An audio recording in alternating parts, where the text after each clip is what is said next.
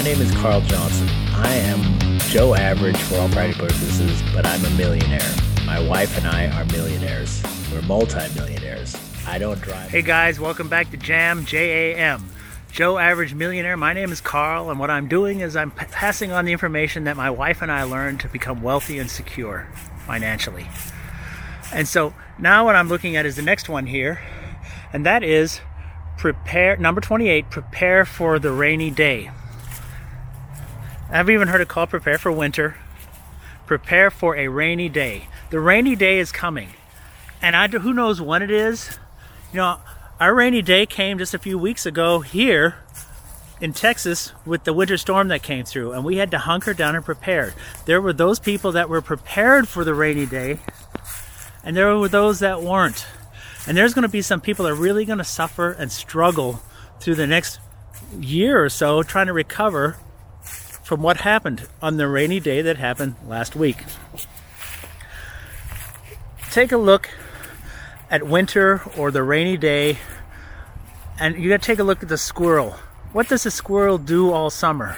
Goes around and finds the nuts, buries the nuts in little places, gets fat and eats up and gorges because they know that winter is coming. That is a natural instinct of animals. And of course, we're all animals too.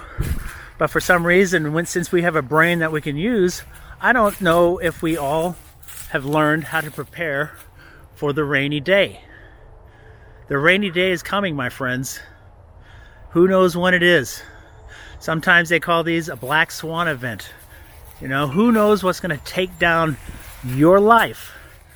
I remember when I was working at my job, I knew that the job was coming to an end. This was about 10 years ago. I was working in telecom.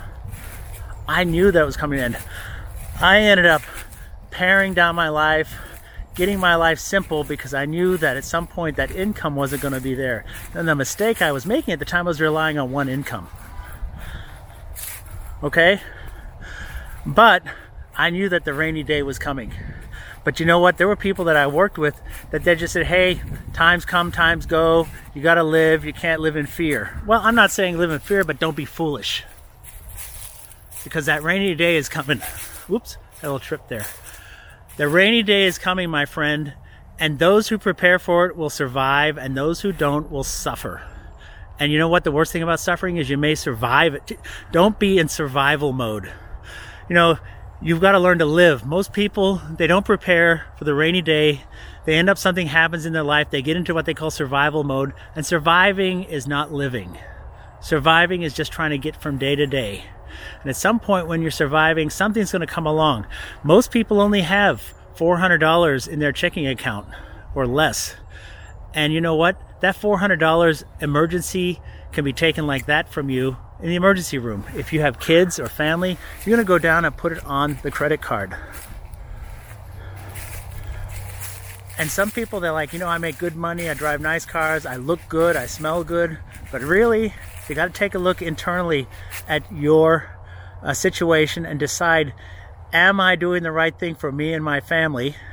And am I putting ourselves in a position to be financially secure for the future? If you're not doing that, you need to take the steps now to do it.